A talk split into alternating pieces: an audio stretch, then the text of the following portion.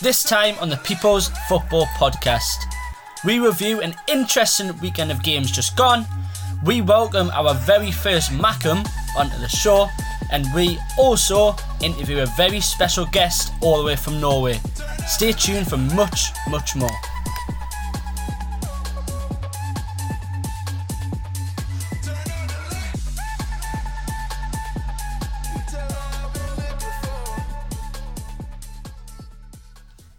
Welcome back to the People's Football Podcast. What I'd like to start off with today is a massive thank you to our millions of listeners. I don't know if this quite adds up, but we actually got our 500 download just yesterday, so we are absolutely ecstatic with that. So we're flying in the sports podcasts. Um, thanks to all them million millions upon millions of listeners out there. I think it has something to do with our co-guest Stephen Kyle, who I'll introduce in a second.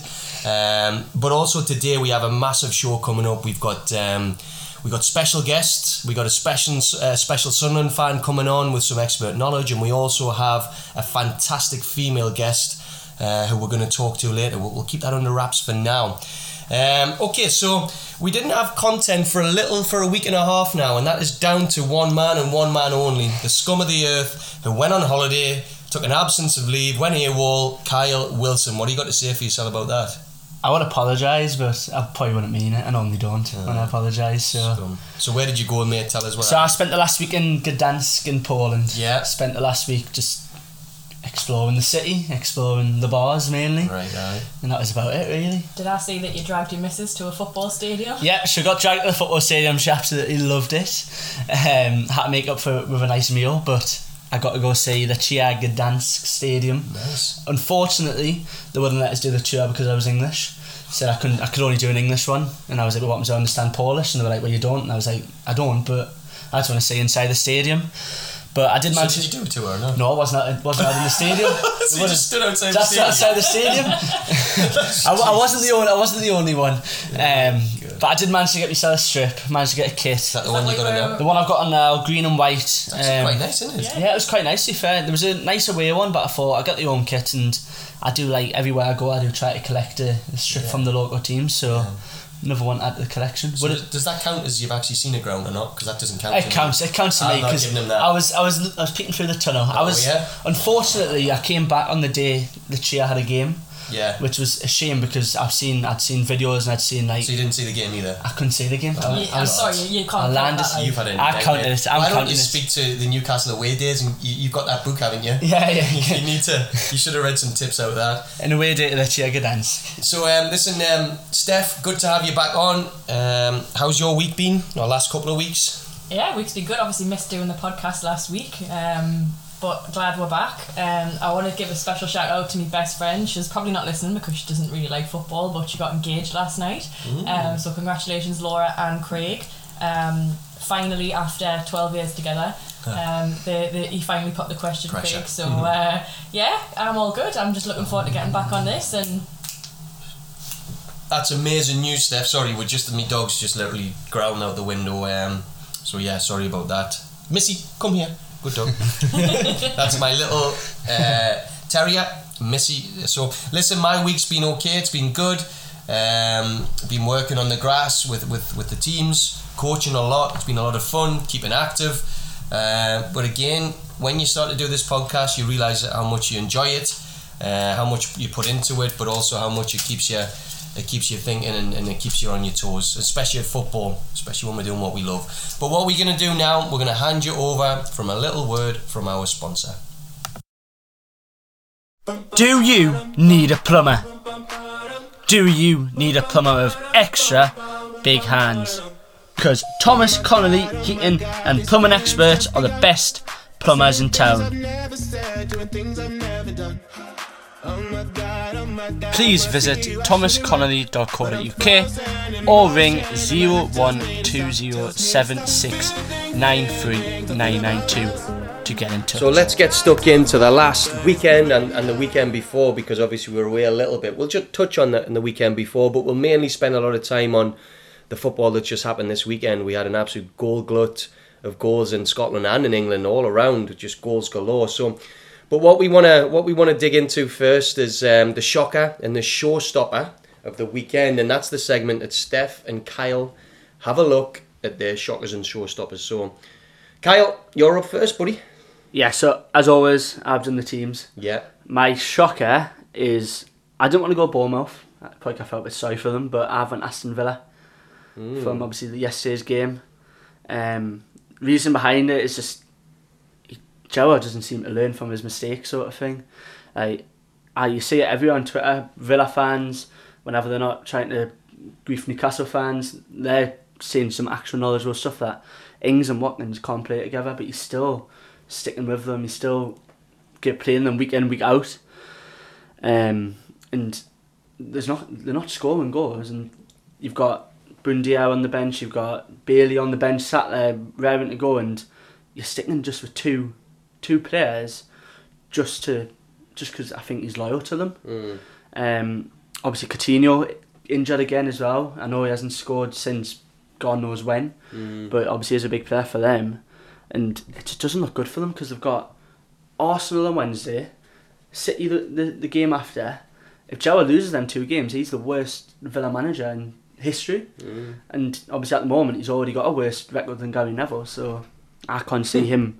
I can't see him lasting long, Yeah. much longer in that job. To be fair. Okay, so you, you you've really got in for Villa here. They lose one 0 and Bournemouth lose nine 0 and you've gone for them to be. But fair enough. I think you're right. I think Villa are gonna have to book their ideas up. So Aston Villa, the shocker. Yeah, so my straw stoppers were Liverpool.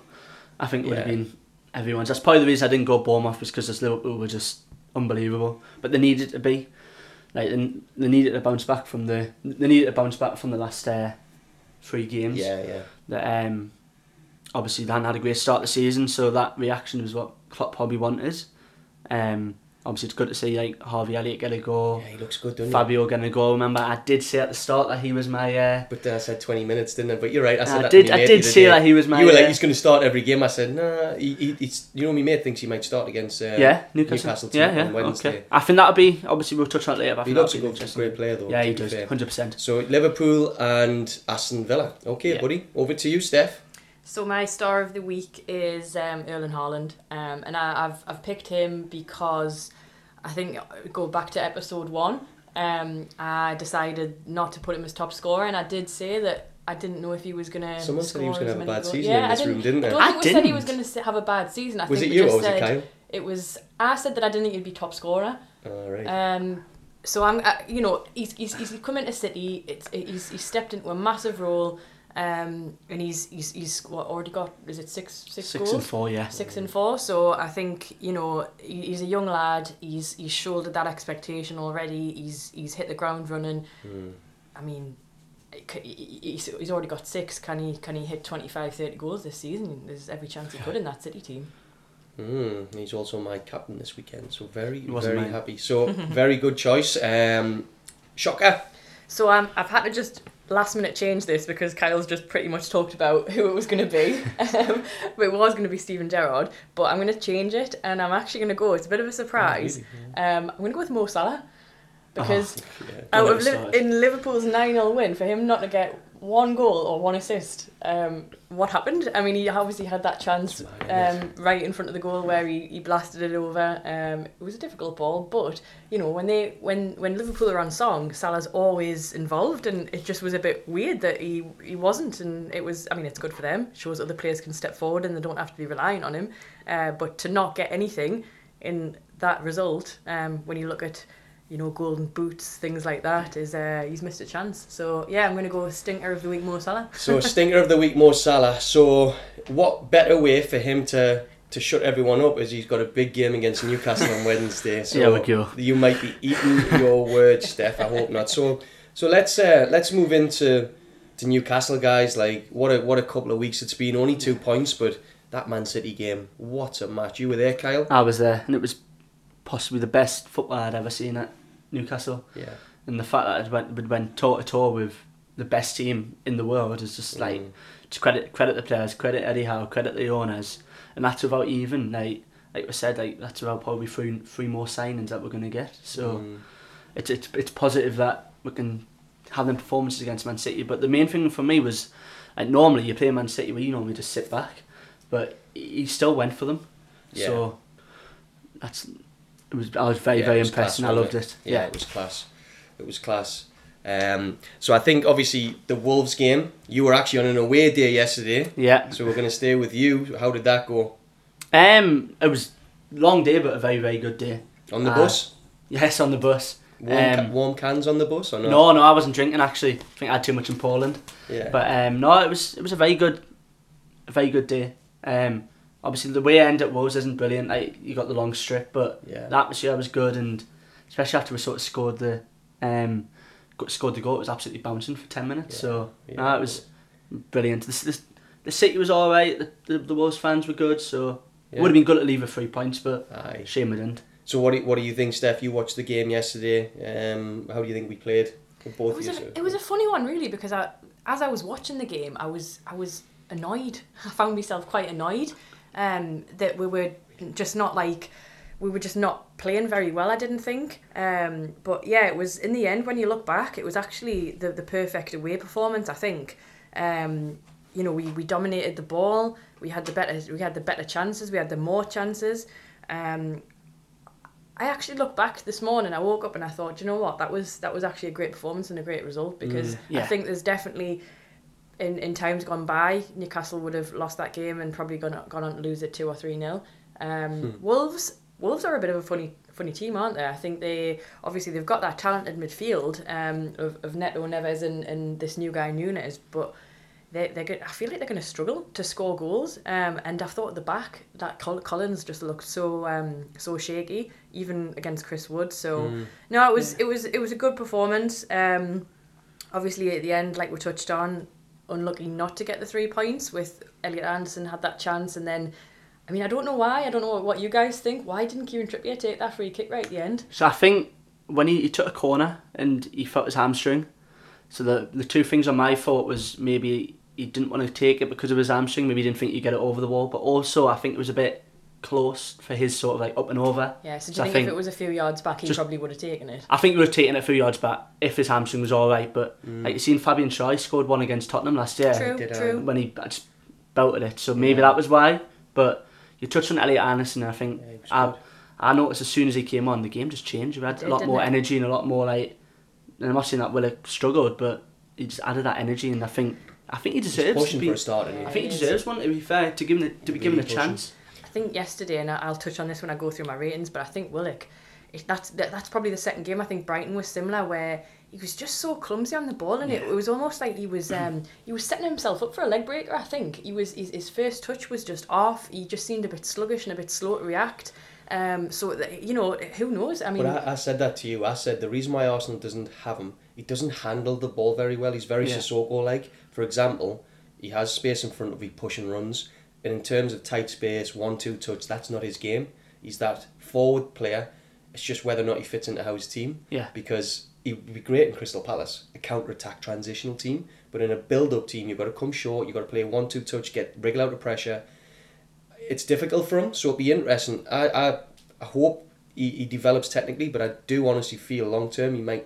Well, anyway, he might not be at the club long term. Yeah. But I think we're going to have him to the end of the season. But I think Anderson well in with a shout, guys, for sure. Um, what about that second goal for them when he's when he's got his eye patch out and he's got his uh, little Oh no, little uh, pirate outfit out? we were on the opposite end, so we didn't we didn't see I didn't see the celebration. you not know it was a foul, or did you think it was a oh, foul? it was right in front of us, and I definitely Oh. thought. Oh, wait, I definitely argued that was a Yeah. foul, and Yeah, yeah. I think maybe had it been because it was Fraser, maybe it wasn't given. Maybe the thought he's been a bit soft, but Yeah. the, ref, the ref should have seen Oh, it anyway. two hands on his back, that- wasn't there? That's without even mentioning the Longstaff incident, and Yeah. like just I think the referee. What was the and- Longstaff one? the penalty when Oh, Oh, he got yeah, pulled yeah. yeah, yeah, which wasn't even talked about on Match of the Day 2 last night. He come out with an interview, had the blatant cheek to say that uh, Newcastle played long balls and, and tried to just win second second phases. When you look at the possession stats, 62, Yeah, 38. Is that mean? Is that math right? Is that correct? I think it was sixty-four Yes, feet. Yeah, it was. Yeah, yeah, yeah. right, yeah, yeah, sorry, right. yeah, yeah. Doubt 62, 38. So, so going to Wolves, who dominated Tottenham, who dominate teams possessionally, that is crazy. Yeah, yeah. But it, it still felt like what you said. It was a Wolves were weird, but at one point we said we weren't playing very well. Remember we talked yesterday and we were like we weren't playing well. But it was I just when you when I think you don't when you say we weren't playing well, we just didn't look like scoring. Yeah. Do you think for seventy five minutes, eighty minutes, we didn't look like scoring, and then you probably had the the Willock chance in the first half, maybe like you probably should score, and then yeah, half. had to score half- another 20 odd yard Yeah, yeah. thunderbolt beauty. Yeah. I mean, Oh, Maxi's goal. oh, Jesus, guys. that is unbelievable. That is yeah. that is one of the best goals like I think I'll ever see away. Unbelievable. Especially it was just the feeling when it went in. I think the the whole away end didn't even realise it. It, it had went in. Oh, It yeah. was I just think everyone was just so surprised that he actually hit it and it Yeah, went yeah. in because how many times? I mean, look, we love him, Maxi, but how many times does he does he hit a shot and he totally undercuts it and Yeah. and, and, and he it's you know it's it's soft. So for him to do that, like oh, just So, so leading into that, then we're going to go straight to uh, Super Steph's player ratings. So let's blast through, and then we'll we'll probe you if we think when you need a probing. You okay, so I'll start with Nick Pope seven, uh, Kieran Trippier seven, Fabian Schär seven, Sven Botman seven, Dan Burn seven, All right. You, you know, there's other numbers than seven in the in the. uh, Joelinton uh, seven point five, Oof. um, And he was your Sean, man of the match. Sean Longstaff six, Okay. Joe Willock six, Miguel Almiron seven, Maxi seven, and Wood five. So Joelinton, man of the match. Man of the match, yeah. Do you agree, Kyle? He, Any- he looked good, Joelinton. Would I you think. agree with the ratings overall? Yeah, yeah. I think Anyone you think should have been an eight or maybe Almiron. I, I was very impressed with Almiron yesterday. I think he was hard. He was hard done by coming off.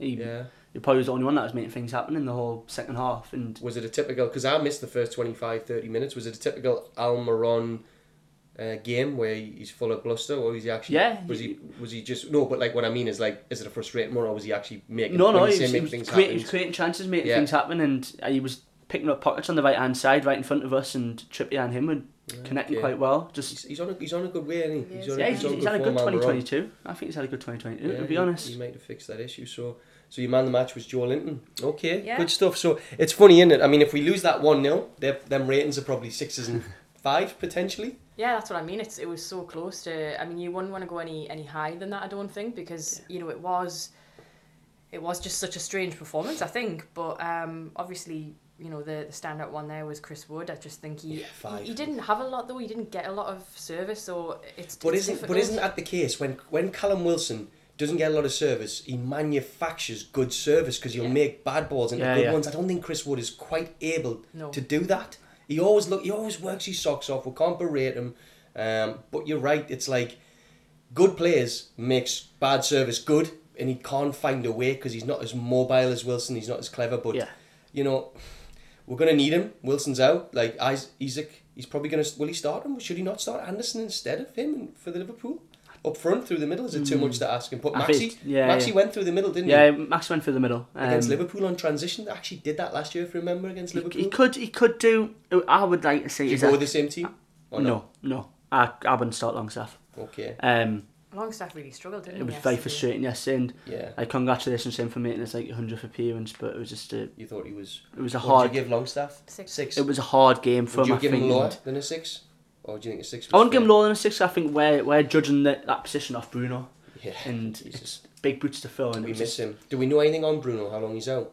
I think uh, Howe said after the game that a couple of games, so whether that's the game yesterday and Yeah. Liverpool, or whether it's Liverpool and next weekend, not Okay. not entirely sure. This is just a rumor, but wasn't his wife due very soon? That that was the other thing going on last night. That possibly he could be having a having a kid. I think he'd be desperate to play. I think he's the type of player that would probably play and then get a plane straight over or It, could- it could be something that. But we'll you're have right to look though. out Yeah, for. yeah. You're right. You're right, I, Kyle. think That's why- good I shout. did say it last night that it was close to the date, and maybe that's Them why. Brazilian guys seem madly in love, don't they? Joelinton and Bruno. You keep seeing them. They're, in, they're having a great time here in Newcastle. He did. I, I think he did get. A, he was another one who got a knock in Yeah. against Tranmere. Yeah. So it could just be that he had a bit of a uh, something from that because you know that was so physical and there was part of the game where he went down. So it could. Yeah. Hopefully, it's just it's nothing minor because we did miss him. He's back So, soon. so I guess I guess if we're, if, I mean, we don't know what the team's going to be. We're going to lead into the game on Wednesday, which is going to be after watching that nine 0 demolition of Bournemouth. You know, they're not, surely not going to do that again. But what I'd like to do is we're going to go. We're going back to back. We're going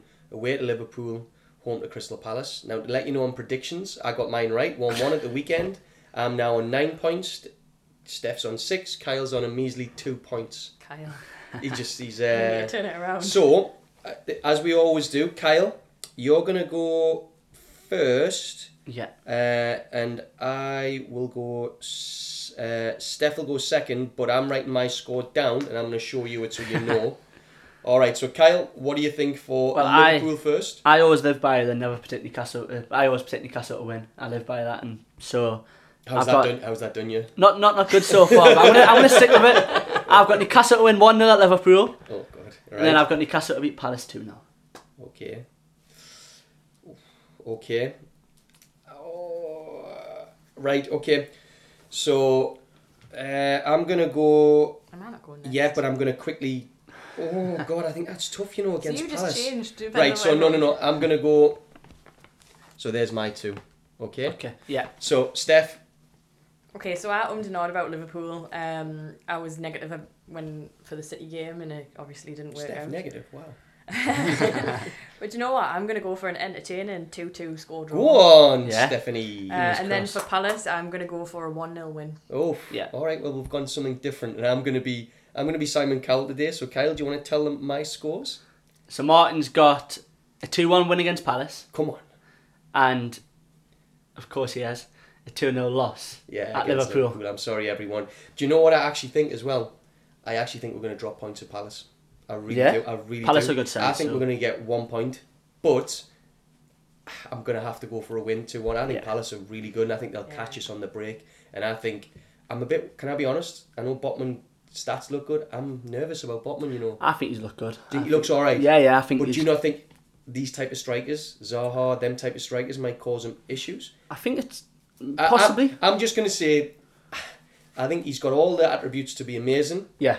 I think he's still finding his feet. I think Yeah, he's yeah. still stepping out the wrong times. He's not used to the pace, but I think he will be fine. But anyway, so there's the predictions. Back to back games. Really, really excited about this weekend coming up. So, what we're going to do, we're going to go into a little Middlesbrough. So, a Middlesbrough review. Steph has done a little bit of homework. Kylie, done any homework on Middlesbrough? I actually did this time. Apart actually from they need a couple of signings here and there. Like. I did a tiny little bit of. so, who should we I've- go I've first? seen the highlights. Should we go? Should we go Steph first, and then Go Steph first, and if Steph doesn't say anything that I've got, I will touch on I think there's probably no chance of that.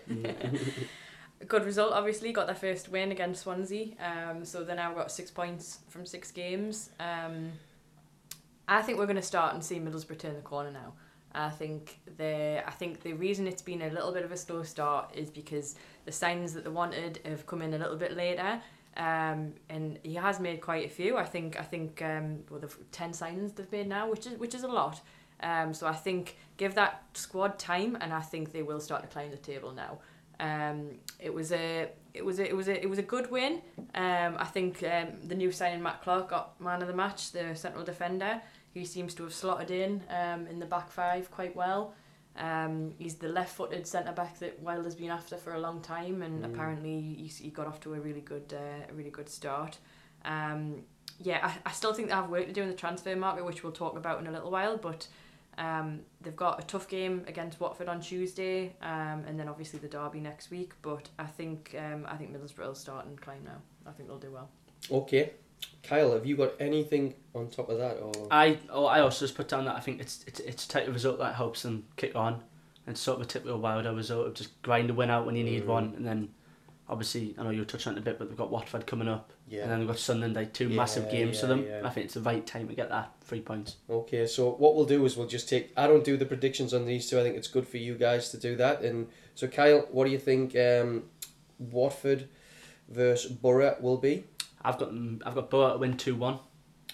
Borough to win two one. Yeah, Borough to win two one. I'm gonna go one one for that. one one. Uh, Sunderland versus Rotherham. So I know I haven't touched on Sunderland yet today, but I've actually got them to beat Rotherham one 0 What? You The were first right. time I've ever predicted, I think it's the the Polish food that's got Okay. over us, but I've got them to beat beat Rotherham one 0 1-0? Scrappy game. Yeah, I think they'll get a result again. I think I think I'm gonna go. Um, I- I'm gonna go two 0 for that one. Wow. Okay, and then the big one next Monday. I'm actually hopefully we'll watch that one. Sunderland versus Middlesbrough, huge game. What do you think, I've got Borough to win three one. back back to the usual. Steph, I draw. think I think it'll be. Um, I think it'll be a great game. That I think. Um, I'm gonna go for a draw. I'm gonna say one one. Yeah, I would. I think a score draw. I think it'll be goals. I think uh, like a two-two or something maybe. Okay, well, good. So that would um, that would put.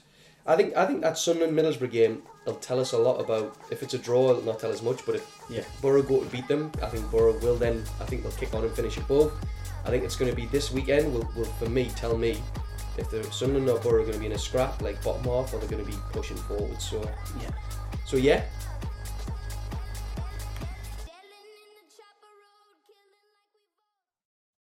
So moving on to Sunderland now, we're going to have a look at the club as a whole, and it's uh, three Geordies probably wouldn't do this justice. So what we've decided to do is is bring in a special guest, a, a die-hard Sunderland fan, our first Mackem on the podcast. Really excited to have him in. It's Michael Hurst, aka Paddy from Concert. How are you, mate? Uh, very well, thanks, Herdy. Hi, Steph. Hi, Kyle. Hi, all right. Hi, all right.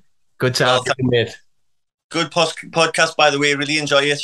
I know, mate. I, I'm really happy. I, I loved your feedback. So we we desperate to get a, a Sunderland fan, and you reached out to me, Paddy. Give a bit background. You said, "Listen, you three don't know what you're talking about when you talk about my club," and I think you were a bit passionate and a bit angry at us. So we're gonna we're gonna get you on today. We're really happy to have someone with some inside knowledge and some knowledge of Sunderland. So.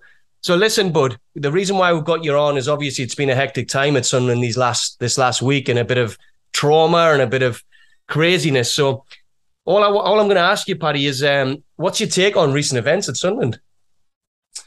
Yeah, disappointing. I would say unbelievable, but I suppose, Herdy, when you're a Sunderland supporter, you, you get used to these kind of things happening. Um, I think the majority of Sunderland supporters will be really disappointed. I mean, look, he, Alex Neil, did a phenomenal job for us, outstanding, really.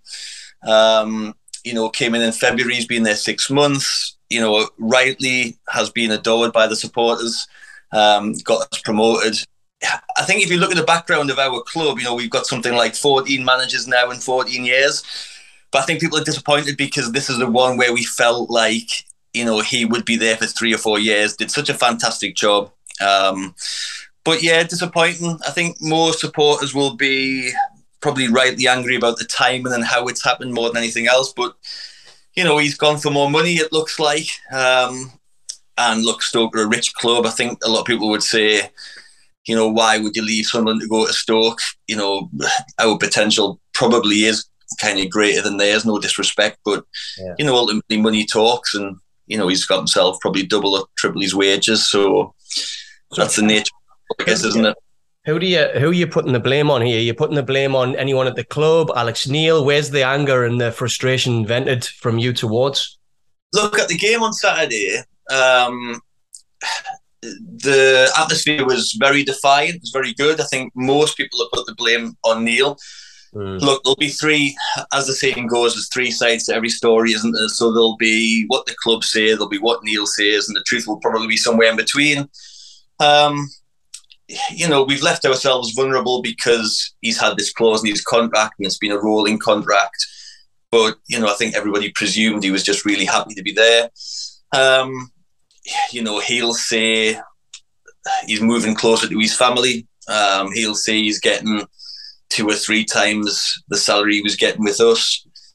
Um, so there's probably two sides to the story, Herdy. Um, it's disappointing. It's disappointing. I think most will blame him because he's gone for the money, um, and we didn't see it coming. But you know, I guess in football now, modern football, when you do well, and you've got to remember where we've come from. You know, we're not a kind of a cash-rich club like Stoke are at the minute.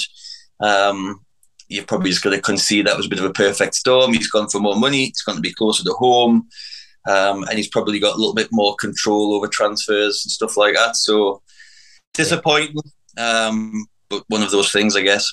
So I guess that that disappointment, though, is are you able to bounce back from this? And what I'll lead on to in a minute, yeah, Paddy, is uh, is about your next manager. But I just think, where does it leave you now as a club? Are you are you worried? Are you are you excited? Or are you like where where you're at on it? I mean, where where where you heading?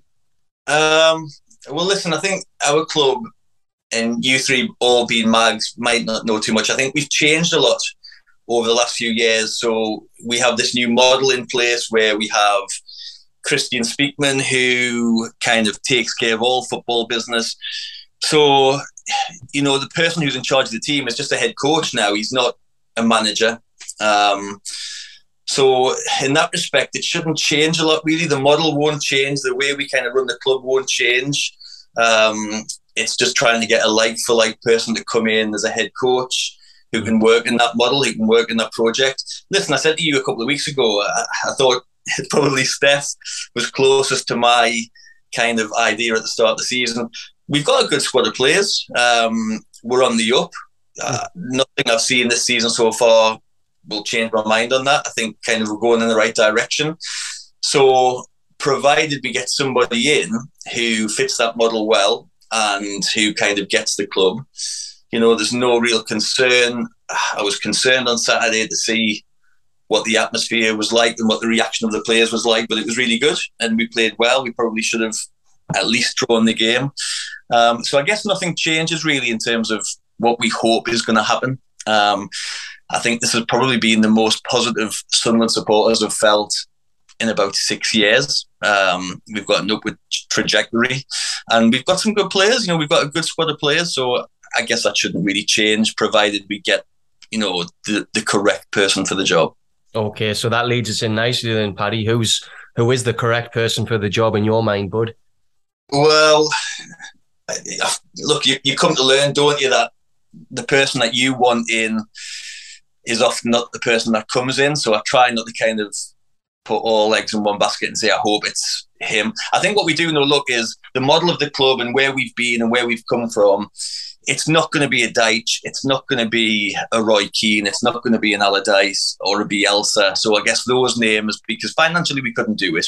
I mean, I'd be happy to be wrong, but I'd be astonished if it was any of those kind of people. Um, so you've got two pathways. You know, one is the big name being mentioned at the moment is Tony Mowbray. I think he's a really obvious one. Um, he's free, he's available, experienced at this level, um, is based locally, so he'd be a really easy one to do. So that's an obvious one. Do you like him? Do you like him? Do you want him?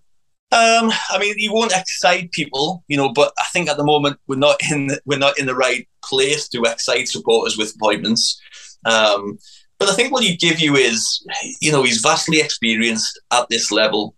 Um, he knows the championship really well. He's a very safe pair of hands. He works with young players.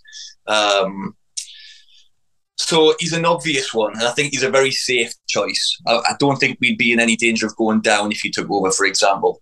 Yeah. Um, but the flip side of that is, you know, do we want somebody younger who can probably go that journey with us, so to speak, for the next five or six years? Because he probably couldn't do that. He, I think he's 60. Is he 60 now? I'm not sure. I think he's about 60 now, Mowbray. Not quite. Um, yeah, he's, he's, he's touching 60. I think he's maybe his late 50s, I think.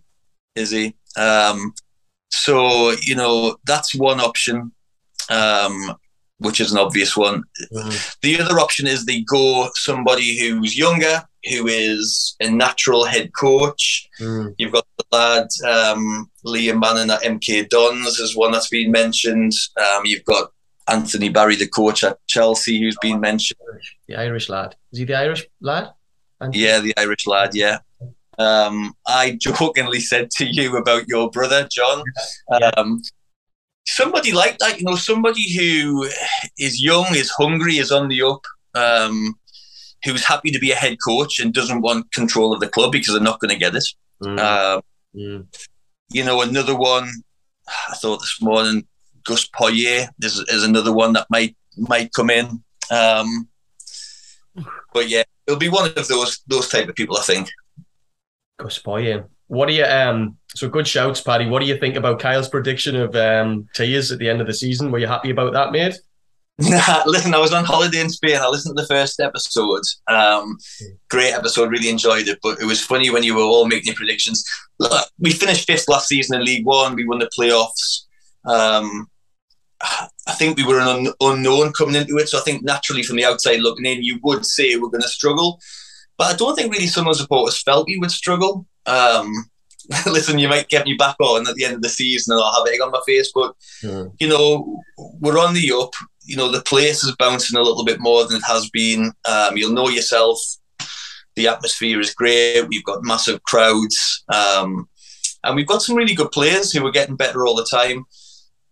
I think we'll be nowhere near getting relegated at the end of the year, but I mean, I'm bound to say that. Um, I said to you by text, I think, you know, when I spoke to you, I put a bet on at the start of the year. I thought we could make, I honestly thought we could make playoffs. Obviously, that might change now depending on who comes in. Were you drunk uh, when you drunk when you did that? Or? Uh, well, I was on holiday at the time, so me. That's sunshine. but what I mean is, we're on the up. We had that momentum. We'd lost something like one in 19 games when we got promoted. Yeah. Um, we started at the start of the season. We looked really good. We've got an issue with the size of the squad, um, but you know we have got some momentum there, and we do look a decent size. Um, so I'll review that prediction. I, I, do think we'll be close at the top half and the bottom half. Um, but again, it'll depend who comes in. Put a number on a Paddy. Give us a number because I'm going to be asking your scores, but give us a number on your position you'll finish. Um, I'll go nine. I think we'll. I think we'll be top of the middle. Uh, wow, that's gonna. It's it's a massive appointment if you're gonna do that. Then if you're gonna have to really get someone in, yeah, that's that's that's. But, but you know, you know me. I'm an I'm an optimist, though, Herdy, aren't you? You know me. Half uh, glass half full, eh? Rather than half empty, like Kyle. You know what I mean? But um, always a something. So listen, two big games coming up. Uh, you got a northeast derby as well. So you've got Rotherham and Middlesbrough coming yeah. up. What are you What are you looking at from them two games? You know, you probably need a win in, in, at least one of those, buddy, to keep you in that hunt at least for the top half. So what are you going for in your two games? Yeah, listen, I'd look again. It depends who comes in, or if anybody comes in. You know, if nobody comes in, makes it harder, isn't it? I guess. Um, I'd take four points now. I'd snap your hand off for four points. If I could get four points, I'd be delighted. Um, the home game against Rotherham's obviously the bigger one. You know, we've played well at home without getting results recently, but we've played some decent sides. Um, so the home game against Rotherham is one that you've probably got to look at and try and win. Um, which again, I think if we play like we have been playing, I think we will. Yeah. Um, and the Borough game, you know, Middlesbrough established side. Listen, I don't think Middlesbrough are great either, by the way. Um, yeah. You know, but I would take a point. So four. And you don't think you'll have a manager by next Monday, no? Right. I think we'll have. I think we'll have one by next Monday. I just don't think we'll have one in place for Wednesday. Okay. Okay, mate. All right. Listen, listen, Paddy. Um, thoroughly enjoyed having you on, mate. To be fair, it's, it's yeah, good what we don't want to do is alienate any Sunderland and, and, Middlesbrough fans because it is a natural bias from us, and we don't want it to be that. We want to be a good Northeast podcast, and you know, you know, from me, I want you to to do well and thrive. So does Steph, uh, and so does well, no, he probably doesn't. Do you, Kyle? No, not not not in the slightest. he doesn't want you. He can't help it. He can't help it. Steve Bruce, manager I'm hoping for. Uh, no, but Steve Bruce, yeah, yeah, you'll take him. He's doing well, isn't he? But um, Listen, Paddy, we go back a long time. We used to play together, and um, you're a top lad. You're actually a coach as well. So you coach the Chester-le-Street. You've got a few players that have got into academies. So yeah, you, you were with uh, who else? you just give us a quick one on your on your on your coaching really quickly. You, you coach as well, so you have got some knowledge. Yeah, I do the the Chester Street, Washington, this uh, Derwent side, district side. So um, my 16s I've just lost. You've got like um, you know the lad Lewis Miley who's yeah. doing really well. Yeah. Um, he was mine, know the family really well. Great family, great kids. Right. Um, Donaldson's another one to watch out for at Newcastle. He's in the under 18s at the minute. Yeah. Um, yeah, a handful of them, all great lads, all doing really well. Be nice to see them kind of push on and do well as well. Okay. Top man, keep producing Newcastle players, buddy. I really appreciate that. Not Sunderland players. Thanks, mate. all right, big guy. Well, listen, we'll uh, we'll keep in touch. We might get you back before the end of the season for sure. I've really enjoyed talking to you. Um, and uh, good luck, and I'll see you soon, Paddy. All right. Well done for the podcast. I think it's really, really good. Great work. I know it's a lot of work goes into it, so well done for that. Um, yeah, I look forward to the next episode coming out, Herdy. Hi guys, if you're not sick of my voice already, please head over to our social media accounts. You can find us on Instagram, Facebook, and TikTok at the People's Football Podcast, and on Twitter, you can find us at the TPFP. Our social medias contain polls, information, and overall fun football banter. So please have a look.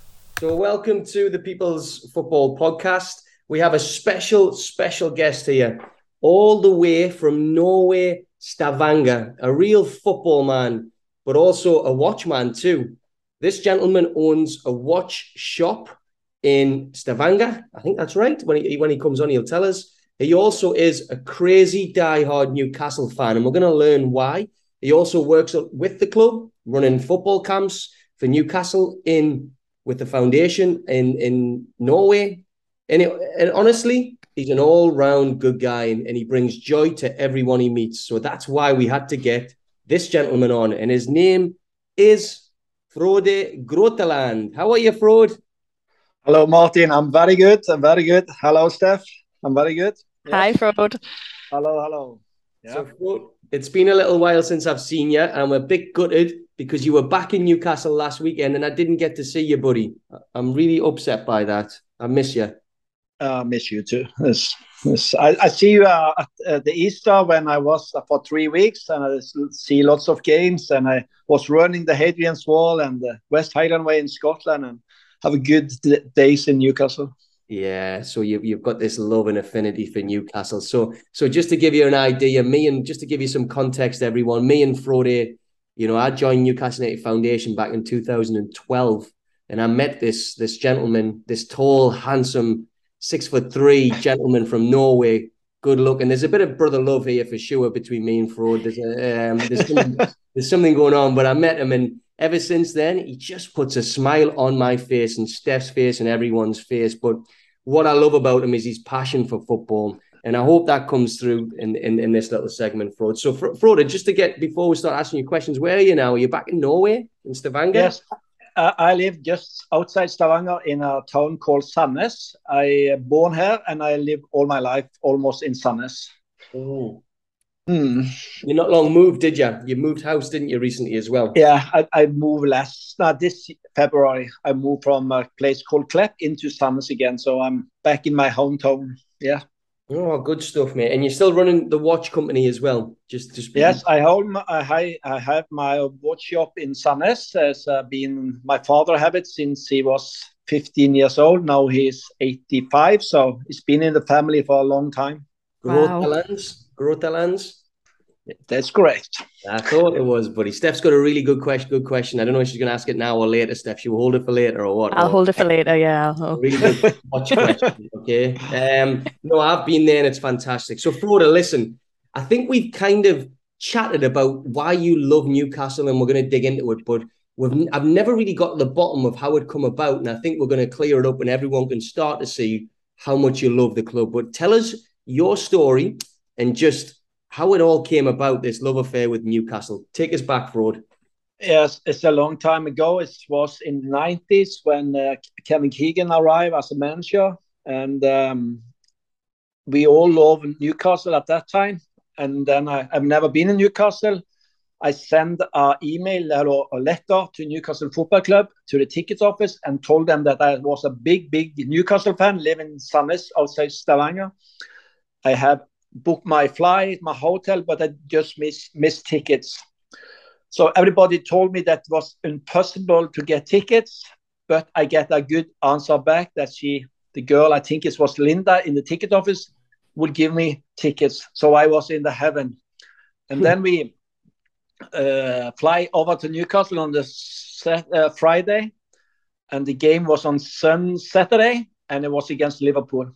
Uh, and uh, and we beat them 2-1 and Steve Watson scored in the last minute of the game and we was in heaven. It was yes, fantastic. Yeah. Oh, what a what a start to your Newcastle journey. yeah, so I've been so very lucky. I've been uh, I meet uh, Steve Watson a couple of times and I always tell him he's one of the reasons why I love Newcastle. So I think we need to say a big thank you to Linda at the ticket office, really, for yeah, I really. um, I think it was the name and we have a present with us from Norway to give her. And I, we didn't meet her, but we said, when you see Linda, can you please give this present to Linda because we was in heaven. Wow. Was it a watch Frode? Sorry? No, was no, it... it was not a watch. I don't think you have it in England. It's something with uh, cheese, and when you we have a big cheese, and you I don't know the English word, but I hope she I hope she like it. Oh, we'll have to try and find that out whether she yeah. she got it and yeah. she liked it. That's legendary. So, so Frode, that's 95, 96. What started yes. to unfold from there? What started to happen? And then I, I, at that time, I was married and I have two small children. And I couldn't go to so many games. Mm-hmm. Uh, so I was uh, maybe one or two times every year. Mm-hmm. And then the, when I get divorced, I think my life was not so good. Uh, so I think I need to find something good to do. Mm-hmm. And then then I buy my season tickets in Newcastle, and we I buy two season tickets, one for me and one for my friend. But it didn't go many times, so I always get different people with me, and then uh, so for them, uh, I always uh, go to the stadium to meet one guy called John Oliver, who was a fantastic, nice friend and a gentleman. And he showed me the St. James's Park, and then he introduced me for new people. So he was the reason why I got so good relationship with Newcastle. Wow. So that's when it started to take off when you met John. It started to really yeah. take off. And and then that, mm. that, kind of probably Tony and me and a few other guys at the foundation started to come into it. So do you want to talk about the link with Newcastle United Foundation, Tony, that uh Frode and Tony yes. and guys? Uh, you know, I always want to do something good for people and friends. So I was thinking about to try to make a football school for Newcastle in Norway.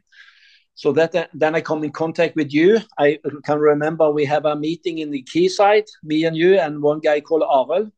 We yeah. want to bring Newcastle to uh, Stavanger, and we have the meeting and we get a deal. And uh, you should come in February. I yeah. don't remember the year.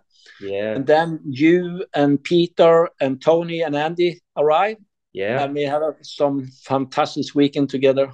Yeah, we coached. And we I, I, cannot, I will, I will never forget when you said, my name is Morten. You know Morten, but this was Martin. Yeah, so this is a this is a folklore story at Newcastle Foundation. So I basically went to Norway. I was trying to be introducing myself to a bunch of kids.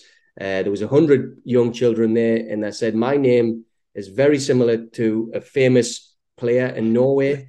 and it, it, my name is Morten Herdman. And the kids just looked at us like I was an absolute idiot. And I just stood there, and all the Newcastle coaches and everyone was laughing. And then the next uh, you said, My name's Peter, moving on.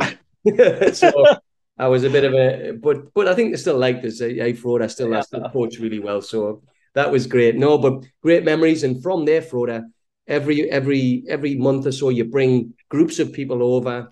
You bring groups of, of footballers talented players. You bring them they come and get a match day experience and and you, yeah. you just you're around the you're around the place and everyone loves to have you. And um it's just fantastic for the way the way it's going. What do you like what do you what's your connection to the club? What does it feel like to be a newcastle fan Frode? How do you you know you seem like I, yeah.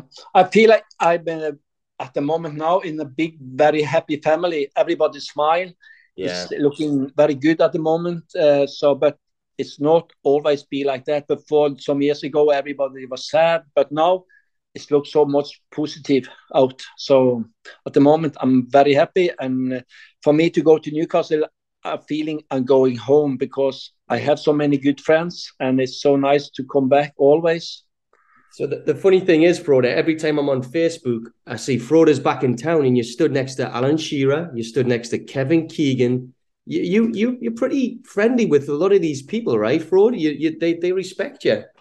Yes, uh, you my, my first meeting personally with Kevin Keegan was in Glasgow many years ago, maybe 10 years ago, maybe more, 15 years ago and um, since then I meet them a couple of times. And one of the last time I meet him in in Gosforth, and I asked him, Kevin, can you come to Norway? And he said, yes, just call me. And he got I got his number. I was a little bit nervous when I come back home and tried to call him. He didn't take the phone, but mm-hmm. some one hour, two late, hour later, it was standing Kevin Keegan on my phone. I think Kevin Keegan is phoning me. I was in heaven so he said, yes, yes, I will come to Norway. So we we get him over in 2019, and wow. we have a fantastic evening with Kevin. Kevin is an amazing man. Yeah. You know, we was about 350 people, and he go go out in the in the hall and talk with everybody. If they have if they have one question, he asked them two, three question back. And um, and he always said that he gonna sign this shirt and he signed that shirt but he also introduced that he will get Terry Mack to uh, to sign everything. McDermott, yeah, yeah, yeah legend. And, uh, and then uh, I I I talked with Kevin after the uh, the party, and I said, "When will you meet Terry?" And he didn't know. So, but I told Keegan I would go to Newcastle next week. I can meet him, and he can sign all the shirt. Wow. So when I get to Newcastle next time, Terry Mack was standing on the airport and wait for me and take me to wow. Pontley, Pont, Pont, Pont, um, Pont, where he stay, Ponteland, yes, and show me everybody. Here was Kevin Keegan house when he lived, and I live here. And then we was in a cafe and a coffee, and he take me back to Newcastle. So Terry was amazing to me. Yeah, that's amazing. Mm. Some some of the stories, Frode, that you've got are, are incredible, eh? And you are really connected, even in Norway. So I remember all them years ago, you said a certain something about a player who's just signed for Man City. Tell us that story, Frode. Yeah, you know, I was in 2014. I was coaching a team in Bryne with the boys 15, and we had a player called Erling Braut Haaland. And uh, and I and I told you and Andy and Peter and uh, yeah, this is a guy from Newcastle. Um, but you know he go another way direction. Mm-hmm. Uh, but um, and then we I remember we went out with his father Alfie Haaland to have a, yes, a lunch with him on the yeah, top on the roof on the big building in Bryne. Just casually, just casually having brunch with with Haaland and his dad. Mm. You know, you, you know, Frode just dining with the the big dogs out there.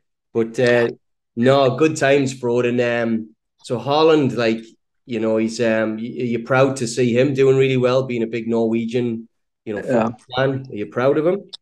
I'm proud. I'm so proud of uh, Erling. He is an amazing boy. For me, he's the same boy as he was when he was 14 years old. He talked the same way. He smiled the same way. I love that kid. Yeah.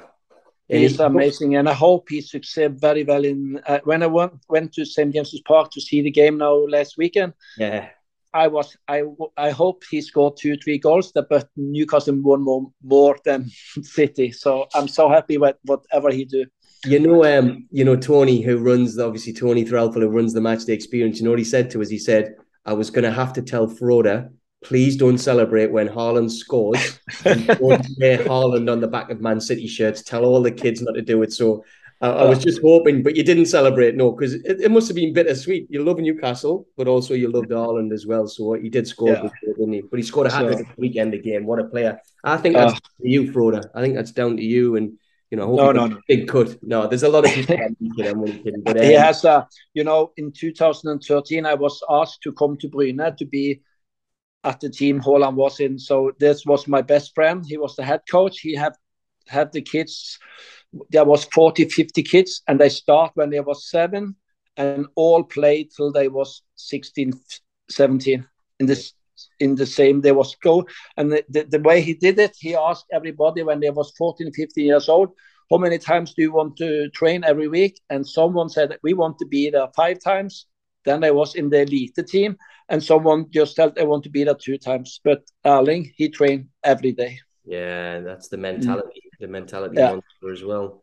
So, mm. Frode, you you've got you must have a million stories. What's what if we're putting you on the spot? What what's some of your best stories that you've got from from Newcastle and your connection with Newcastle? Just a football story. What, what, what yeah, I can tell you what happened many many years ago. If we go back maybe 10, 11 years old, uh, yeah, I yeah. I was in my shop and there was a guy from Scotland have called me many times. He's told me that he had two players from Scotland, one from Glasgow, one side from one from Stirling, and he want them to come and trail in Norway. But I said it's no reason to come now because you cannot sign for anybody. But suddenly was two boys about 18 years old standing in my shop and say, "Hi, we are David and Jordan." And I said, "What are you doing here?" Ah, okay, but you can come and stay for, with me for some weeks.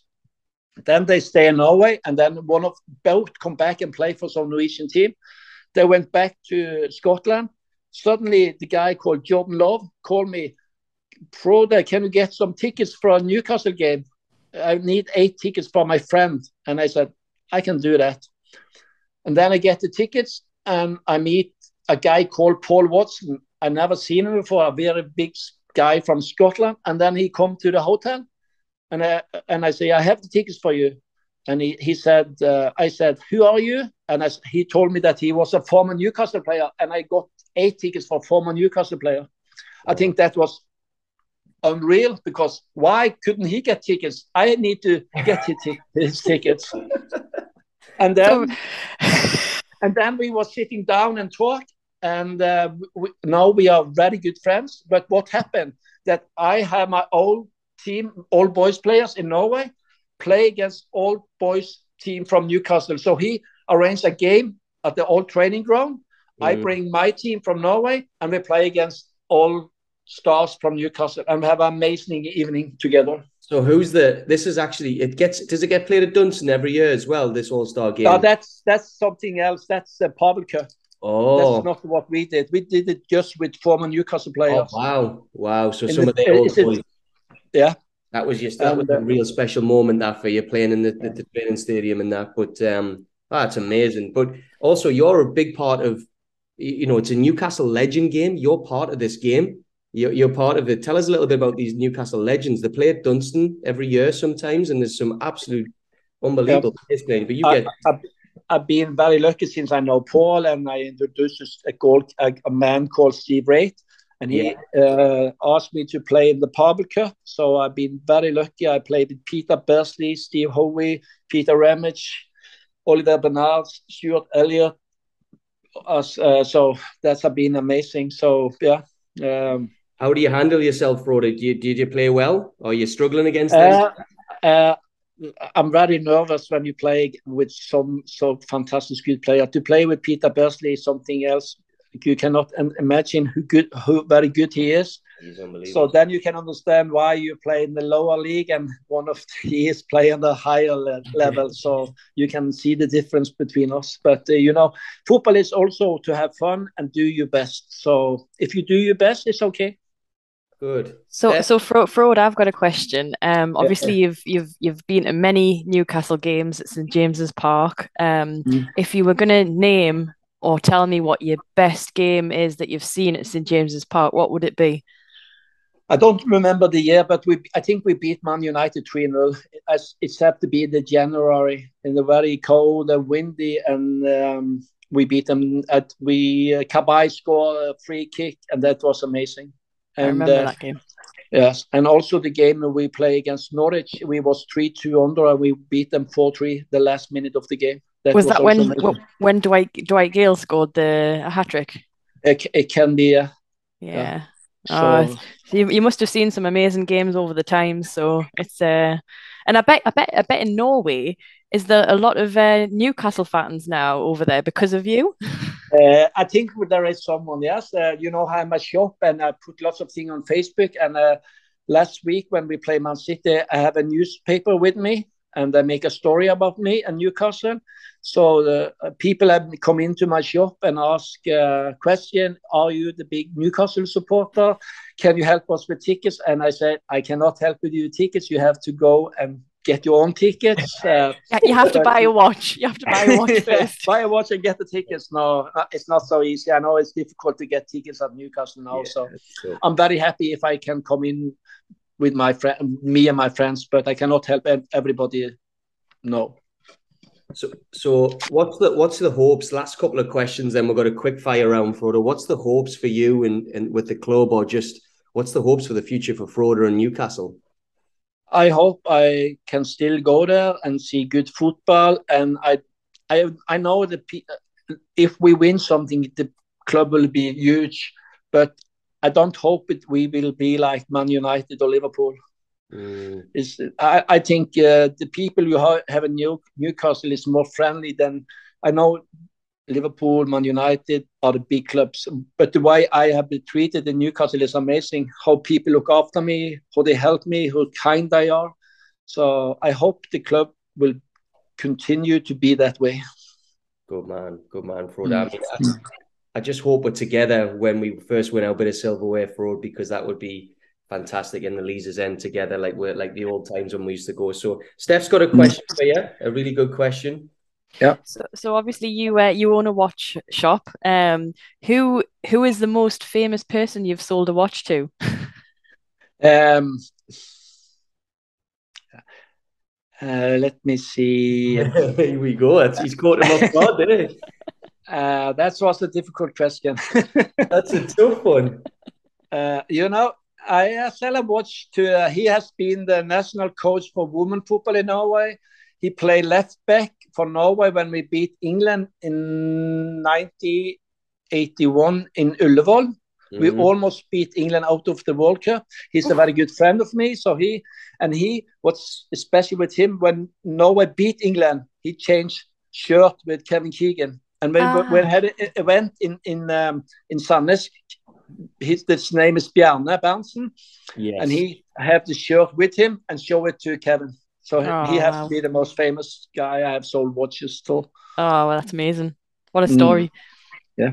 So it's is it right? Just quickly, when you mentioned about um, Bjarne, did did John Carver work in Norway? He worked. He worked as a coach, head coach. Uh, John Carver, the former Newcastle manager. No, yes. I don't think, but he was close to sign for Rosenborg but he didn't yes. go to Norway. Mm. Right. So, has any any Newcastle any any Newcastle players or anyone worked over there, or any any like coaches or? Uh, I don't know, but I, I just seen on Facebook that uh, there was a goalkeeper from Viking Stavanger who had do some mistake, and uh, there was a guy from Fredrikstad put on Facebook. He remember when Supermax scored four goals against the goalkeeper in Fredrikstad, and he feel he want to go uh, out of the goal because Newcastle was so much better than uh, Fredrikstad. This was in the 70s, so yes, yeah. I don't know. you can't remember that. You would have been a baby in the 70s, Frode. Come on now. Yeah, I, of course I have. Same age as me now, Frode. So so, yeah. Frode, listen, what we do at the end, this has been brilliant so far. Frode, I know for a fact we could sit here for hours because there's so many good stories you've got, but we we are in a bit of a, a little bit of a schedule. So, what I'm going to do, we do something called 10 questions, okay? Now, okay. the one thing that Frode said for me before the show started was slow down. I'm hoping him and his Norwegian friends can understand us if not, I apologize. So it's just the accent. We speak really quick. So, Frode, some of them are yes or no, or you've got to choose yeah. one that you like the most. All right. So, okay. question one Norway or Newcastle? Newcastle. Yes. Cheesy chips or kumla? Kumla. Kumla is a delicatessen in in, uh, in Norway. Uh, did I pronounce it right? I pronounced it right. Yeah, Brilliant. very good, very good. Callum Wilson or Erling Haaland? Erling Haaland. Oh, favorite Newcastle moment. Hmm. When Keegan, Kevin Keegan signed for the Newcastle. Wow. On as the, bencher. Yeah. Wow. As a manager, right? Oh, as a manager, yeah. yeah. Okay. Yeah. Uh, Sweden or Sunderland? No one. you hit them both. uh, Just kidding. Ro- oh. Rolex or Casio? Casio. You like Casio watch? Yes, that's my coaching brand. uh, this is a tough one. Steph or Martin? Steph. Oh! Thank you, Frode. You've lost. Oh, you're You've welcome. Lost game, Frode. Um, no, no, no. favorite ever player? Kevin Keegan. Kevin Keegan, he loves him, doesn't he? Um, can you lend me thirty six pound fifty? Yes. and a hidden, a hidden talent, Frode. Yeah. Do you have a hidden talent? Mm, no, no, no. I do always. I always do my best. You always do your best, and that's enough. That's enough, Frode. So, yeah. Frode, honestly, mate, I could um, I could talk to you all night. We're we are good friends. We go way back, and I, I do. I can't wait to see you again. You just, you know, I hope it shines through. His passion for our club that he has no reason to love, and he just he absolutely loves this club. And for the last 20 or 30 years, he's, he, you know, he brings joy. He shouts about us in Norway. He's pushing for us in Norway. He's bringing people over. He's spreading the word.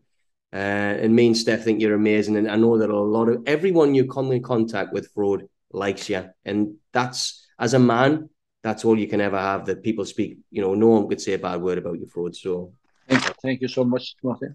Fantastic human being. Anything from you, Frode? Anything you want to, anything else we've missed or anything you want to say before we go? Uh, I can't wait to be back in Newcastle. I will come back in October, but that then it will be no football games on St James's Park. I Mm. will play in a game for the food bank. Oh, brilliant. So it's so it's going to be a game between um, former Newcastle player, and I will play in that against Man United. Wow. When when is this Frode? Because we'll put it on social media. Steph can put it on social Yeah, media. uh, it's it's going to be the Friday, the 14th of October.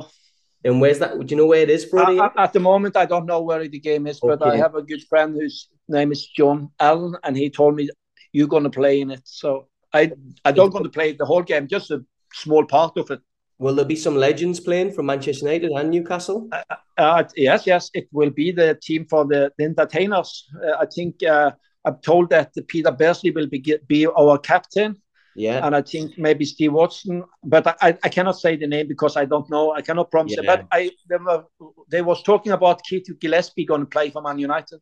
Yeah. Nice. Maybe it's Roy Keane. You versus Roy Keane in the middle of midfield. Yeah, yeah. Yeah, maybe. Then I can then I can take him from Haaland. Yeah. yes, yes. Payback. Payback. yeah, he's back.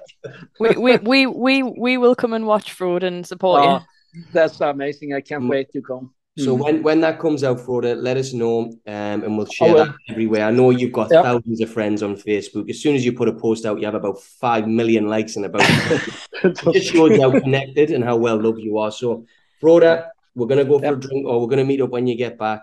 Me and Steph Fantastic. will see you and keep in touch. Amazing. All right. to do that. Okay, You Take care, Frode. Froda. you too. Okay, nice to speak with you.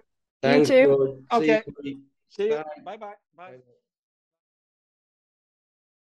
And now we're going to look at the FPL review, the Fantasy Premier League review.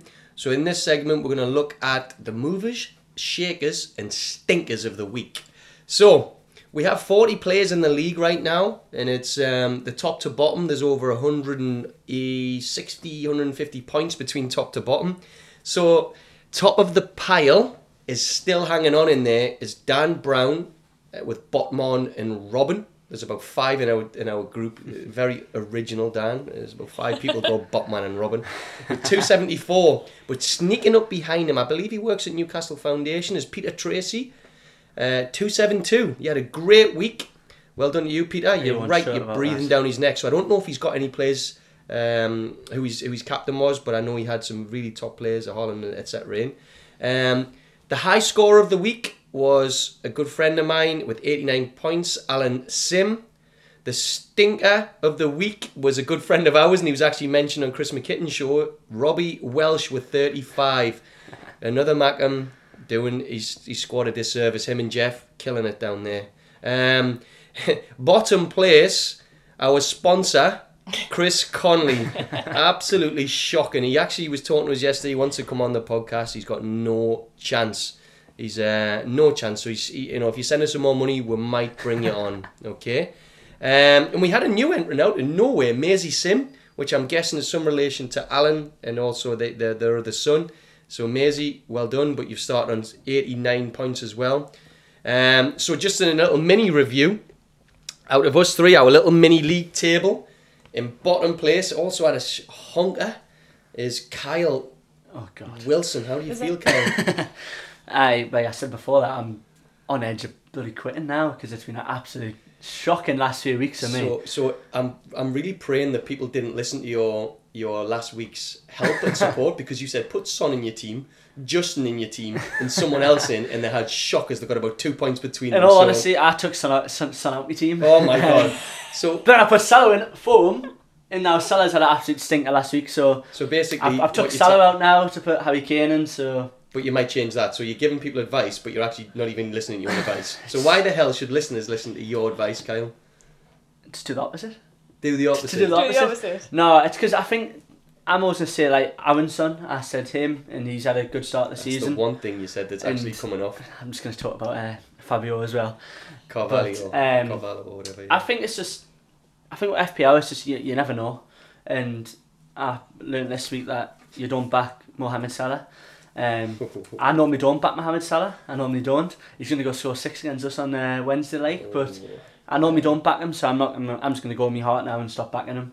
I've had enough of him. You're Gonna sick of him. Gonna put Harry Kane. I'm gonna change him for Luis Diaz and get Harry Kane back in the side. So I was forming about Harry Kane before I tell you what I got. He's he only got eight points yesterday. He got booked, missed a penalty. He got minus two for missing a penalty. I had him as me. Um, no, I didn't have him as captain. Minus two for a yellow. Minus one for a yellow card. Minus three for missing a penalty. He would have ended up with blinking fifteen points. He ended up with eight points. Foreman. Um, so in second place is me. So I'm half right in the middle, twenty out of forty with two hundred and thirty points. So I'm slowly, slowly creeping up. I've I've had a, two really fantastic weeks, and I know what I'm doing, Kyle. You're I'm saying gonna- you're saying it's pot luck. I do know what I'm doing. This is serious. You can actually get qualifications in it, and I'm going on a, on a course for that. 38 game week. But um, Steph, I'm sneaking up. I'm nine points behind you. I'm 239 points in 16th place. How how are you feeling on it all? I'm carrying this podcast. Let's be honest. Aye. Jesus, you'll be bottom in a couple of weeks. Who did you captain? I actually had Salah as captain, Oh. um, which obviously was a gooder. Uh, but I'm not going to be like Kyle because I think he will get points against us. So um, I'm going to stick with him at So- least for another week. Good. I, I've got. I had Salah in my team, and I literally about six times I went Salah captain, Haaland captain, Jesus, Salah, Haaland, Jesus, and I went because we were talking about Liverpool will batter Bournemouth. We also thought Arsenal might give two or three nil to Fulham, but then we're like City's going to batter. I went with Haaland, and that absolutely Yeah. saved me bacon. However. My star of the season was Odegaard, and I've had him in my team, and he is getting me some serious points. I think he's class, that lad. And I said he was well. going to Yeah. four goals, couple of assists. He's doing really well. So I was pretty happy with me with me weekend. Uh, it just seems really tight the league. Everyone's getting roughly the same. There's no one quite running away. It's early days, and Aye. is it so with the midweek games? Does that mean it's double game week? No, or not this week. Separate game weeks. Separate separate games, games. Separate game weeks. yeah, yeah. Be so I always say like my one bit of advice that I'd give is That you shouldn't listen to. don't listen to me is okay. I was telling the opposite then. No, I'd I'd save you triple captain so triple, for a double game week. Well, I I've I've seen played it. mine on the first day of the season, and I got three points off Harry Kane. Hey, that's see. And then Adam see, Pearson told us he said Kane never does well in August. Remember? Wise remember he said that. Wise, Wise words words. from a from a true gentleman. Well, not uh, really, because he, he just scored- he's starting to score now. Starting No. to score now. He's got records. So uh, I right. think he'll have a good week. That's why he's in my team this week. so. That's your top tip, Harry Kane and your team. Yeah, Okay. and Martinelli. Martin, me, me. You put me in your team. Uh, Martinelli. oh, Martinelli. Martinelli. So, Yeah, guys, if I was you, I'd put Son in your team and I would put someone else in your team from Arsenal, whoever Arsenal are playing. But uh, yeah, it's getting exciting, and I think as we go on, it's going to get even hotter. So, talking about hotter, hot topic, and we kind of toed and froed because we know the women's game's starting, and that might be another another segment in a different time. But this week we're going to look at transfers. It's a transfer deadline this coming Thursday at 11 p.m. Um, and I'm going to look at what the transfers have just been. So the three biggest transfers I'm going to go for is obviously Casemiro at Manchester United, 70 million for a 30 year old. Well, well, is he a World Cup winner? Champions League winner? World Cup winner? Five times. Five has he- Five has times he Champions League winner. No, he hasn't. No. No. Oh, okay. So yeah, but listen, he's a. I seen something the other day and I loved it. He said he's basically Modric's bodyguard, um, and I think that's what Man United need: just someone to come in, sit in front. Um, but is that the, the position they desperately needed? Maybe, but they still need a striker. But listen, they've got Casemiro through the door. I think there'll be business to be done still for them. It's a great signing. Obviously, we're going to look at someone else that might sign from Newcastle. Obviously, our own Big Al, Bill Alexander Isaac. I keep saying Isaac, and Steph keeps telling us off. you say potato, I say potato. But uh, Isaac's come in for 60 million. Now, everyone you know claims to know everything about everyone when there's a new signing. You look at his record and it isn't amazing. But what I heard the other day, under the age of 22, he's, there's only Haaland, there's only um, the guy Va- uh, Vahovic, Vahovic from Yeah, yeah. um, from from Juventus. There's only two other people that are around that age who've scored more than him. Yeah, yeah. So I don't think he's going to come in and score 20 this season, but I think potentially his pace and power and and, the, and what they're linking him to is that Thierry Henry. I think he might come off the left. You know, when Wilson's back, I think he might come off the left or Yeah. the right. Um, I don't think there's any place from in a two. I don't think we we play a formation with a front two. So I think he's going to be a good signing. If he was signed before the season, how many people would have said flop of the season? I don't know. I hope he's not going to be, but it's a big transfer tag. But I'm just hoping he hits the ground running and, and, and, and starts well. Also, this one for me, it was well talked about. Nottingham Forest are just signing pretty much the whole of the football league. Morgan Gibbs White for 35 to 40 million pound now, absolutely unproven. Wolves didn't didn't get a game for Wolves. You know they weren't exactly hanging on to him and, and fighting for him.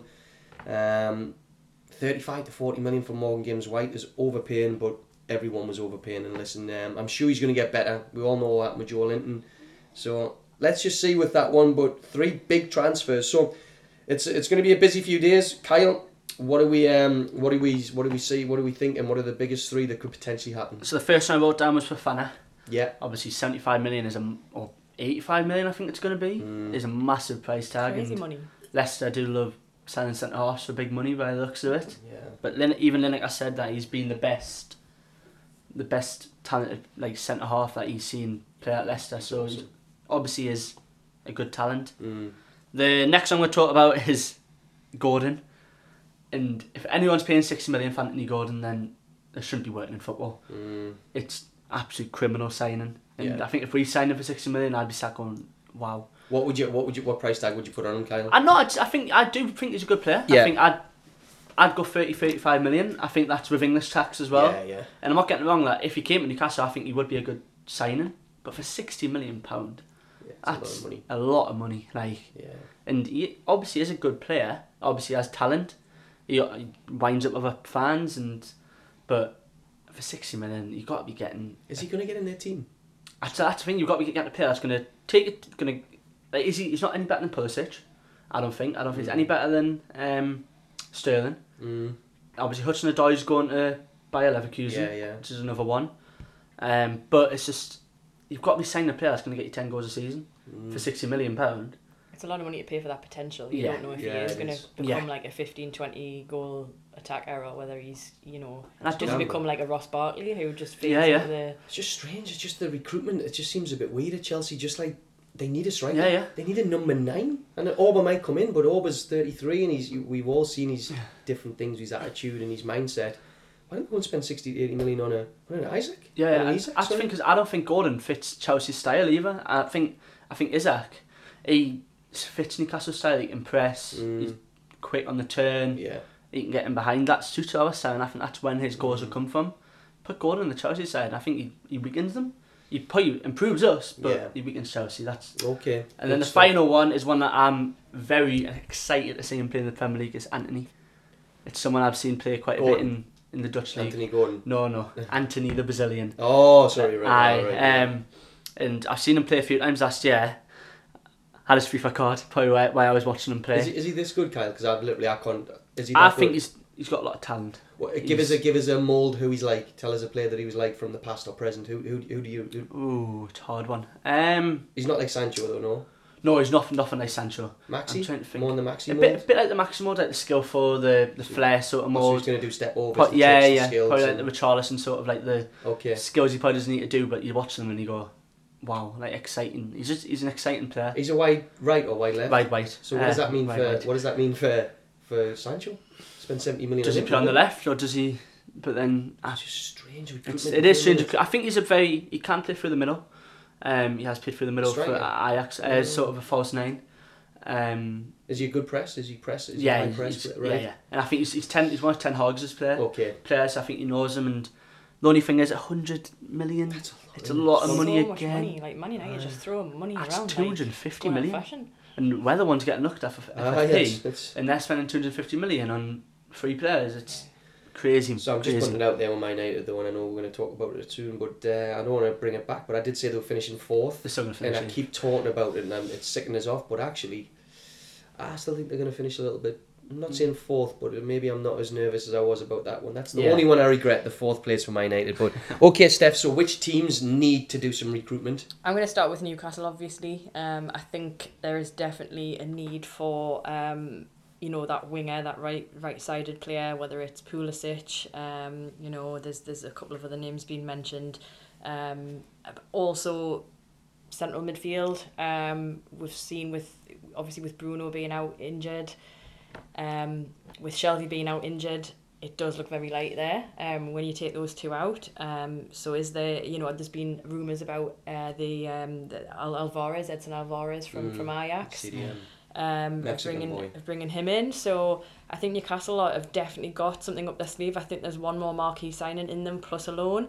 Um, that could be that Alvarez, could even be James Maddison. I think there's definitely there's definitely one more biggie in for Newcastle. Um, Do you think so? Do you think I do does it fit in with a fair play? Like a four? Are you talking like 50, 60 million here, or uh, potentially. Yeah. really? Yeah, I think there's what do you think. Kyle? Do you think? I Sorry. think there's another big signing Who? coming. Give us a name. Maddison. I would like to see Maddison, but I think now for Fofana's leaving, and I think we've been so close to deadline day. I think think that's it, it's another ten million added on now, yeah, and yeah. I think that would have been a few weeks ago. You would you would su- suspect that the big out of those two positions that they're looking to recruit, Yeah. that it would be the winger who is the loan, i.e. a, Pu- Pulisic kind of type player. Yeah, that'll be and, long, it, long and way, it'll yeah. be the money that's spent on on, on the, the, the, CDM. Because yeah. now with Bruno that's that's worrying. Isn't? I see, I see Pulisic coming in. Um, I can see someone or someone like Pulisic. so do you think the Gordon transfer then on that Thursday he signs? All of a sudden it triggers off a bit of a chain of events with Pulisic, Gallagher yeah, potentially. And I mean that takes that Gallagher got sent off, didn't he? But I don't know. I think if you he think we goes need a CDM? I think We need a CDM, CDM, and I think because it'll help Bruno's game as well, Yeah. move Bruno Yeah. up the pitch. But Bruno. I, I'm trying to think of CDMs. You've got obviously you've got um, like Alves getting linked. He, Yeah. I've seen clips of him. He looks a good player. Um, you've got that Sangaré who also plays in Mm. Dutch, who I've Yeah, seen yeah. a few times, and then the one that I see keep seeing linked, and people Newcastle fans saying why aren't we going after him is that other Fofana who plays in the French league. oh yeah, yeah, yeah. Uh, know for he is, yeah. Lens. Lens, yeah. and he looks he scored again at the weekend, I think. So he looks Okay. like a, a good player.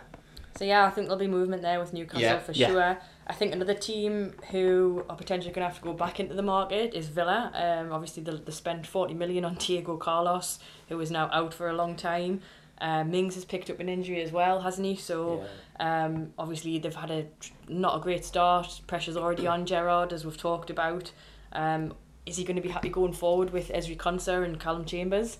It, it's, Do you know what? it's- It's what you're saying there is right because the Villa board are probably looking at him right and going, his recruitment hasn't been great so far. Do we throw another fifty to hundred million, or do we just sack him and bring someone else in? Yeah. You know, do you know what I mean? Though, the next it's- couple of games for Villa is going to honestly, be really yeah. telling whether Tough they stick fixtures. with him. and the, the, the they stick with Villa the Villa fans are starting. They're not turning on him, but they're starting to ask questions and start to say, "Ooh." So yeah, good shout, good shout with Villa. And then the final team I'm going to mention is Leicester. I think Yeah. it's a really interesting one with Leicester, isn't it? Because they haven't signed anyone, and the pote- you know they potentially looks like going to lose Wesley Fofana for a lot of money, but it's leaving them very little time to bring in a replacement. You know, you'd think that they've done their homework and they've got someone lined up, but um, you know, there's other players there that they could lose. We've mentioned Maddison, um, Youri Tielemans is also one that seems like he's going to be potentially going out. So you know they they've obviously had a, a shocking start to the season. Pressure's building on Rodgers. It's similar to the the Villa situation, but obviously Leicester. You know they've they, they, they've done so well in the last few seasons. It almost seems like they've reached a ceiling. And what what where do they go now? They have to apparently sell before they can buy, but they don't want to sell any of these players who are going to bring the money in for them. So I just don't know what's happened to Leicester. I mean, they've Uh, gone yeah. from winning a Premier League to like players wanting to come in. What that does, that knock on effect. You see your best player leave Fofana, and then Tielemans like, okay, all right, so he's getting two hundred k Yeah, there. yeah. I I wouldn't mind a little move to to Man United or to Chelsea or and then Maddison's looking starting to what they start to do. It turns heads. Yeah, yeah. And Leicester are going to get ripped apart. And when you take them three out, their team. I know Dewsbury Hall's good, but he's not proven yet. He's not. Harvey and, Barnes, and Harvey that- Barnes is good, but is. not crazy. After that, they they get a few injuries. They could be in a dogfight. Like Yeah, yeah. it's crazy how Could it's be. they changed. lost But Schmeichel and they haven't replaced Aye, him. They they haven't got bought in that, that proper- Warding goal as well, and he's, Yeah, yeah. he's not. He's, I'm guessing they've got to have a keeper coming in. I thought They've, Ju- they've got to. Dubravka would have been a great signing for them. Yeah. Get number one. Anyway, no, I agree, and that Leicester could be a hot topic soon after this window. That could, that 100%. seriously could be. We need to dig into that because it's it's quite interesting. It's but- almost like the position they've put themselves in this position. that that it was obviously, obvious. Like, it, they knew that they had to sell before they could bring players in, Mm. and they've had Fofana. You know, Chelsea have been after. They've made what three bids for them. They've been after him for a while. Newcastle have made bids for Maddison. If they know they have to sell, why haven't they just got you know Yeah. rip the band-aid off, sell one of them, sell two of them, and then you've got money to then Yeah. but rebuild. So I'll, I'll throw it back at you. If Fofana goes, do they go in for Harry Maguire for 25 I've seen, I've seen. I've seen a, I've seen a No, little seriously, tweet, I- tweet about that actually. yeah, And, I, don't- I haven't seen anything, but I think I just because Man United, yeah, he's out of favour, isn't he? he's so, not going to play, is he? He's not going to play now, is he? So is, is it a shout? That's a yeah, shout. it could, for yeah, yeah, on, especially on loan. Oh, 100%. It's like, a, dead, like they lose Fofana on the last on deadline day. Yeah. They need a centre half to come in. I think Ah, Thursday's going to be a coming on mad rush. You know, I think Thursday is going to It's be gonna be better. crazy. Yeah, I think like it'll be a West good day. Ham, all of these teams. Yeah. There's loads of teams like Bournemouth. They got they have to get someone in, otherwise they just might as well wave the white flag now. Did you see say, Scott Parker's comments after the No, Liverpool what game? Yeah, His exact words were something like, "Oh, this won't be," or he doesn't think this will be the worst day of the season. Oh There'll God. be plenty more like this. Well, that's that's Pretty encouraging. much He'll be said it, sacked. I think you said that, didn't you? Yeah, I did say that he was. He knew. He, he said himself that his team. What a defeatist attitude. He said at the start of the season that his team's worse than the team that came What up. about? I tell you what was the shocker of the weekend. I'm disappointed in say that cardigan he wears every weekend Oh, with them white stripes on his arm. bought What another on one. earth? It's very early naughty style, isn't it? What's he doing? I'd sack him just for that. But um, no, I'm not in for sacking managers. But um, it's obviously very topical, and, and everyone's. Like, I mean, how nice is it though, guys, that we're going to the final days of the window as Newcastle fans, and we've done some absolutely amazing business already. But there's there's a chance and there's, Yeah, yeah. there's a buzz that we might bring Mm. in like a couple more. Like it's, I mean, it's it's it's it's just worlds away from last season when Yeah. it was Joe Willock on the last day of the season. We didn't get Hamza Choudhury on loan. Um, it's just amazing, isn't it? So Could you see um, João Pedro still happening? I think that'll be one for a another window. Yeah, yeah. I think potentially January He or can't play on the right, can't he? That's what I'm saying. I don't know why. If we still need a winger, is, Yeah, he, yeah. is he seen as a, a front man? Is he a nine rather than a winger? So just just listen. What we what we were going to do this week, the hot topic was going to be um, was going to be about women's football. I just want to give a big shout out to um, to Newcastle women who won the first two games, sitting near the top of the league. Um, Sunderland lost unfortunately at the Stadium of Light in a double header at the weekend. Uh, they lost four 0 but they, they drew against Durham in the first game. So Northeast football's doing well. It's thriving um, for the women's women's side. So really exciting on that. So we'll continue to follow that as well, and that'll be one of our hot topics. I think at some point we'll we'll look at the women's game, especially with the WSL starting back up this coming weekend. the weekend after. Oh, two weeks, so that might be a perfect lead in for next week. Okay, so these last couple of bits is, is going to be we're going to look at Have You Say, and what we've decided on Have You Say is obviously it's transfer deadline, and this will probably come out on Thursday, you know, Wednesday, Thursday, Friday this week. Is we're going to look at the best and worst signings of the window. So you get a chance, not necessarily, it can be your flop of the, it, however you want to dress it up. Who is your best signing and your worst signing of the window? And we'll put ours out there. Um, we'll put ours out on, on Facebook and Twitter. Um, yeah, so so just watch out for that. Steph, you'll be putting that out. You're a social media expert, is that right? Yeah, apparently. Apparently. Definitely not me or Kyle. So um, I've really enjoyed it. It's been great getting us back in the same room again. We'll be hopefully Kyle doesn't take off and have more holidays. The piece of scum. Um, Oh, he will be. yeah, well, you know, he probably is. He's, he's a right globetrotter. But um, no, thanks for having us. And, and listen, everyone out there, it's it's been great. We've got a bit of a following now, and just keep. I'm not going to pinch uh, Crouchies past the pod, but please, please share it because you know it. Um, having just people interacting with us is what keeps us going. The odd time we'll get a good bit of feedback or a little bit of you know positive. Yeah, what is it? Critique, critical, not critical. What's it? What, what's it when it's Constructive. constructive? sorry, positive constructive criticism so kyle sort yourself out that's what you usually say or martin slow you we actually had a, norwegian friend said he you know we were speaking far too fast i was like, i don't think we can fix that Frodo, my friend i don't think we can fix that. Um, so listen keep listening keep sharing the pod please. And um, what we're going to do we always finish on this. Now kyle is a young man but he is such a genius as you see and as it comes across on the podcast. So kyle your final words and thoughts please. One of the best ways to make other people happy is to be happy yourself.